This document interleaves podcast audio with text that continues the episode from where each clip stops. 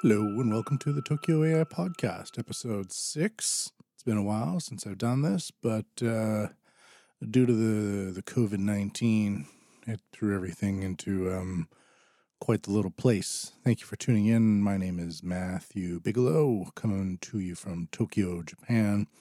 And before I go into the main point of the podcast here, which is kind of an idea about using your biometric data as a type of war bond, so that the type of technology that you essentially invest in by providing data to a type of company or value system will hopefully come back to you in a return form that values you and your contribution instead of the other way around, or instead of some other thing that comes in and takes it all away. But before we do that, I would just like to say that congratulations to OpenAI, the GPT-3 API. I don't know if you call it a platform or whatever it is, but it's a neuro-linguistic program, and I've seen some amazing applications used with it. The one that I really liked was creating buttons for websites with inputting text only. So the user puts in something like, I want a button that calculates plus $5 and subtracts minus $3, and then a total button and plus a button to give all my money away. And you just type that in, push the enter button, and it creates that for you. You can interact with the result of your request. It's like a search like a Google search or a search term, but it creates it for you. It creates your own search. It's kind of an interesting way of looking at it. And it will create the thing you want to happen, but it will also provide you the code in which to make it happen. So you don't have to have an army of coders spending all their time deciding how to best make the color of a website match what you want it to through just clicking in keys all day. You just say, I want this to look like this, and I want it to do this. And it'll do it for you. And even though some people say it's a little bit early to be celebrating this, I say, I don't know. It's pretty cool, actually, just to type in what you want, and then it makes it for you and provides you the code with it. It's self-actualizing search, and it creates the search that wasn't available to you before you searched it. It's kind of an interesting way of looking at it. That's why I like getting in front of a mic sometimes and blagging away. I didn't really think about it when I was, tossing the idea around my noggin. And now that I did, it's an interesting point to consider. So anyways, congratulations to OpenAI.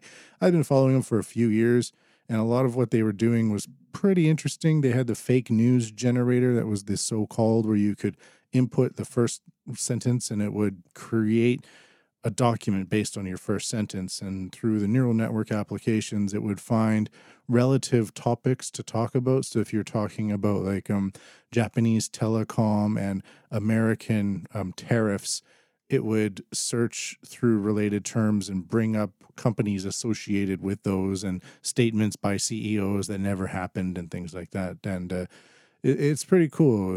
Of course, Elon Musk had a hand in it at the beginning, and it's taking on a life of its own, it seems, it being an AI platform and all. So there is that. But today, actually, today's podcast is coming from a blog I recently wrote about what I was saying before, your face as a war bond for the facial recognition panopticon. Now, what do I mean by that? And this is from my blog, from my website, MatthewPMBigelow.com/blog. I hadn't done an AI episode in a few months, and I was walking around Central Tokyo today past the Diet Building, which is like a local. It's a local building where all of the main government goes to decide everything that we never really get to see. One of those local places. And I was like, I could read this out in microphone and see how it goes for the Tokyo AI podcast. So this comes, so MatthewPMBigelow.com/blog. You could jokingly say www if you wanted to. MatthewPMBigelow.com/blog, which is also where you can find the Japan What podcast, and which is a podcast hosted by myself and Mike Rogers, a DJ legend, radio DJ legend here in Tokyo, where we interview and discuss lifestyle, tech, and news, but also it's kind of a life culture, I guess you could say. All right. Not a very good plug. Let's begin. Your face is a bond. Your face is a war bond for the facial recognition panopticon. Let's begin. I worked at a major Japanese telecom for about 5 years, and my students were engineers, and they wanted to know about IoT, AI, and tech markets.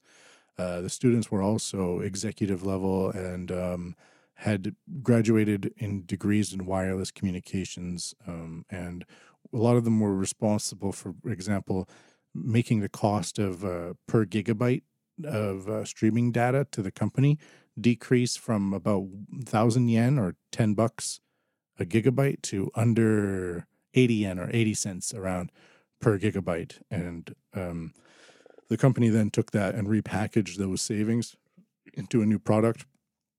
And now I have 50 gigabytes of downloading available to me on a monthly basis. So anyways, so for that duration, about 5 years, that's what I did every day. Finding tech, how telecoms are changing through the use of smartphones, and how emerging countries were taking advantage of smartphone tech and networks to make new and incredible things happen. Here are some common themes.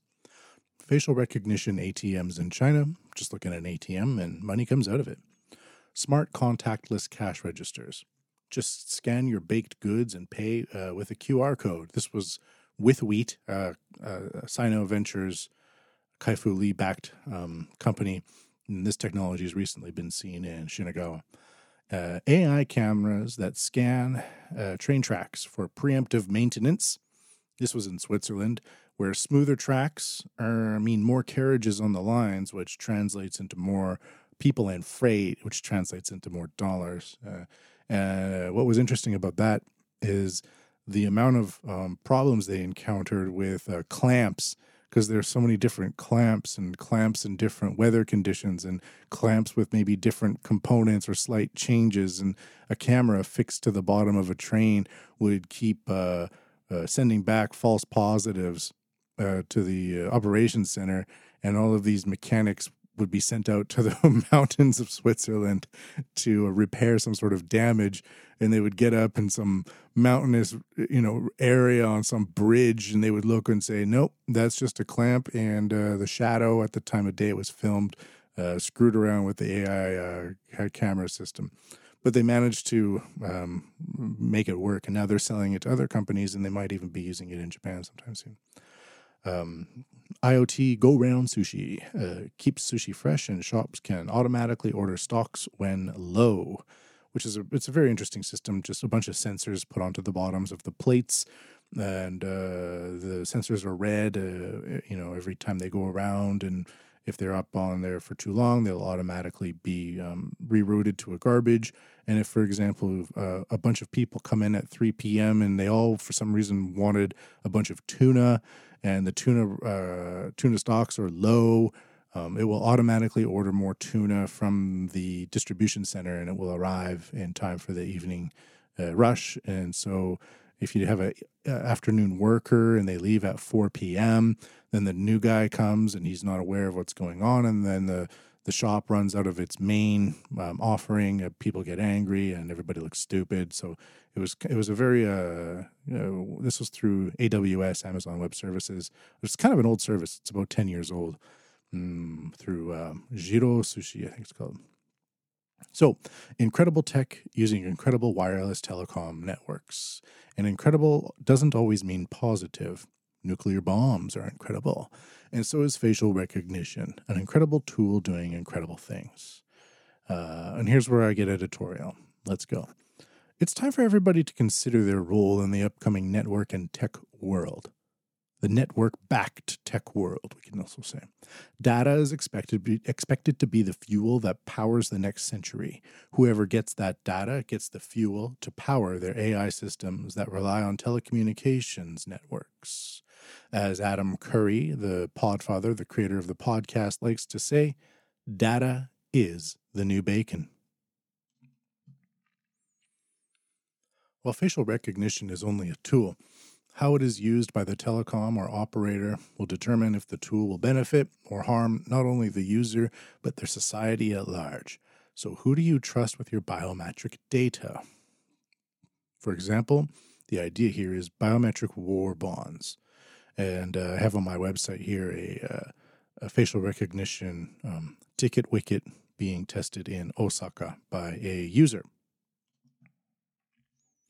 A drone with facial recognition and a thermal camera can help find a lost child in the woods. It can also be used to ethnically cleanse a rival group of people with enough weaponized drones equipped with ethnic readers. Where you point your face will determine how that tech is applied in the future after iterations backed with values. And of course, what I mean by that is it seems innocuous at the time, but the more that the data is collected and iterated, and the values, of the company or society at large get iterated into those applications, will be evident in the future of how it's being used for or against you. China is probably the world's leader in the physical implementation of AI products and services being used not only on a daily basis by people, but also on a daily basis in the 3D world. That means outside of research institutes and the like. And the complete lack of privacy laws in China, combined with its rapid acceleration to the world's number 2 GDP, is really giving a ton of governments, corporations, and telecoms pause. And by pause, I mean shitting their pants. Why? Because the Chinese wireless AI technology tends to work really well, while at the same time totally disregarding the individual's concern for privacy. Because in China, privacy is not even an afterthought. For the past few years, some schools in China have been using AI cameras to evaluate a student's in-class performance. The student's results are sent to the parent's smartphone in the form of a report. But the parent does not only receive their child's scores, the parent receives the scores from the entire class with names included. Your phone goes beep, and now you know how your student compares to all of the other students, with cute photos of your child smiling in the class at 3:33 p.m. or whenever the timestamp is. Other Chinese applications monitor women and determine how birth-ready they are and whether or not they are single or married. This data is collected in the open and is constantly being stored on open servers with no passwords. Pushing further into China, we can look at the genetic monitoring of ethnic minorities, where their medical data is taken, then stored within a QR code.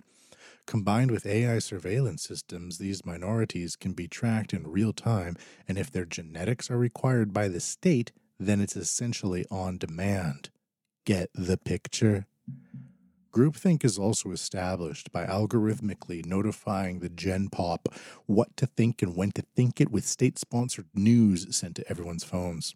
Furthermore, Chinese nationals use their phones nowadays with Chinese commerce apps outside of China, which gives the CCP, or the Chinese Communist Party, insight into how their citizens behave when out of earshot, and which also weirdly acts as a way to keep Chinese spending inside China through the use of Alipay and WeChat Pay. What I mean by that is they don't go to the Chinese tourists more and more nowadays don't need to exchange their renminbi into a foreign currency. The foreign currency is exchanged back into renminbi inside of China. It's a brilliant strategy, by the way, because it's hard to get renminbi out of China. But with this method, before the COVID and all that, having the Chinese tourist industry act as tentacles of ways to bring money back into China without having to exchange it outside of China is pretty frickin' smart. Finally, the name and shame approaches by the CCP also involves tracking jaywalkers, famously, and finding them in real time, and the infamous facial recognition toilet paper dispenser that allows you 70 or 90 centimeters of toilet paper every 10 minutes through a face scan, so you don't selfishly use too many shit tickets. But the list of these applications goes on and on and on, with little to no concern for individual privacy. So, what happens in the future if your country does not develop this technology? Will your leaders, quote, just import it from China? It's cheap and it works, end quote. That is what Europe is doing. German trains using Huawei IoT networks and Swiss elevator companies equipping all of their elevators with hundreds of sensors, all connected back to Huawei. You know the speed of the elevator, you know the issues of the elevator, you know how many people are in the elevator. And now you can track people's elevator movements. Or will your country develop facial recognition technology and limit its AI parameters, limit the data it collects, and store the info within encrypted in-country data centers? Considering the current batch of sketchy, incompetent leaders across the Western world, many of them childless, they will just, quote, import it and make it cheap, end quote, and then go back to talking about global warming. But I'm in Japan. As facial recognition becomes more of a common sight in Japan, it's important to use it. Japan has very strict privacy laws, and while violations occur, violators are subject to punishment by law, as well as public scrutiny. In my time in the Japanese telecom, maintaining privacy over user data was a constant top topic. Because if the personal data is leaked in Japan, trust is immediately eroded and customers will choose another option. In America, you are rewarded for your successes. In Japan, they punish you for failure. Japan is a high-trust society, and the Japanese don't like it when public trust is compromised as a general rule of thumb. In order to provision Japanese companies with the data they need to offset Chinese Communist Party technological influences, consider using Japanese or homegrown facial recognition technology. In Japan, NEC and Panasonic are good places to start, I hope. It's possible to exist anonymously in a facial recognition camera world. For example, your face is not recorded as such. Your face's biometric data is recorded and anonymized into a code. And when you are walking about the town, your face passes through the cameras without the cameras registering your data. In the present tense, your face could be searched super easily after the fact. If, for example, the police are looking for a dangerous criminal, they can release that criminal's biometric code into the telecom network-supported AI camera systems, which will scan public spaces for the individual's biometric code. Once that code is spotted, a red box appears around his or her face in the camera, and now that suspect can be tracked in real time by the coppers while the innocent go about their day. Send in the drones. And that's a Chinese idea as well, where a copper with a AR or mixed reality goggle will be able to push a bunch of virtual buttons and record your face and then send a drone squad to hunt you down. The risk of abuse of this technology is obvious. I researched this over-the-horizon future tech for 5 years, and I disliked more than liked the overall use of its applications due to the possible rampant abuses by the main players. For example, I wonder about Israel and China teaming up to create an international AI spy grid under our noses under the guise of mutual cooperation strategy in the Middle East, my wording. I also worry about Facebook and Twitter establishing a de facto social credit score in the West and punishing people for thought crimes. Facebook banned me from its advertising platform, and I don't know why, but I suspect some of the crazy Marxists in the Tokyo music scene reported me for wrongthink, or adding on to that, perhaps it was a podcast I did speculating about war scenarios between Japan and Korea, but it was just like a what-if situation. Anyways, The more the CCP iterates this technology to monitor its 1.4 billion civilians, the stronger their AI technology will become, and it may become less and less feasible for your country to develop its own practical facial recognition technology. So you might want to use your face as a war bond to bolster the AI technology in your own country before another country with closed and shady morals implements it for you. Remember, data is a power source. The cleaner it is, the more valuable it is. It's going to be scanned in public. It's going to be scanned in public. It's going to be scanned in public. One of the few options you have is who do you provision your biometric data to? We live in incredible times. It's time to do incredible things with your face, oddly enough. I run the Japan What podcast. If you like what you've listened to here, you might want to consider listening to the Japan What podcast, available on all platforms. Thank you for listening. Have a great week, and I'll see you next time. Good luck in the COVID, and congratulations again to the OpenAI successes in the artificial intelligence field, everybody. Thank you. Cheers.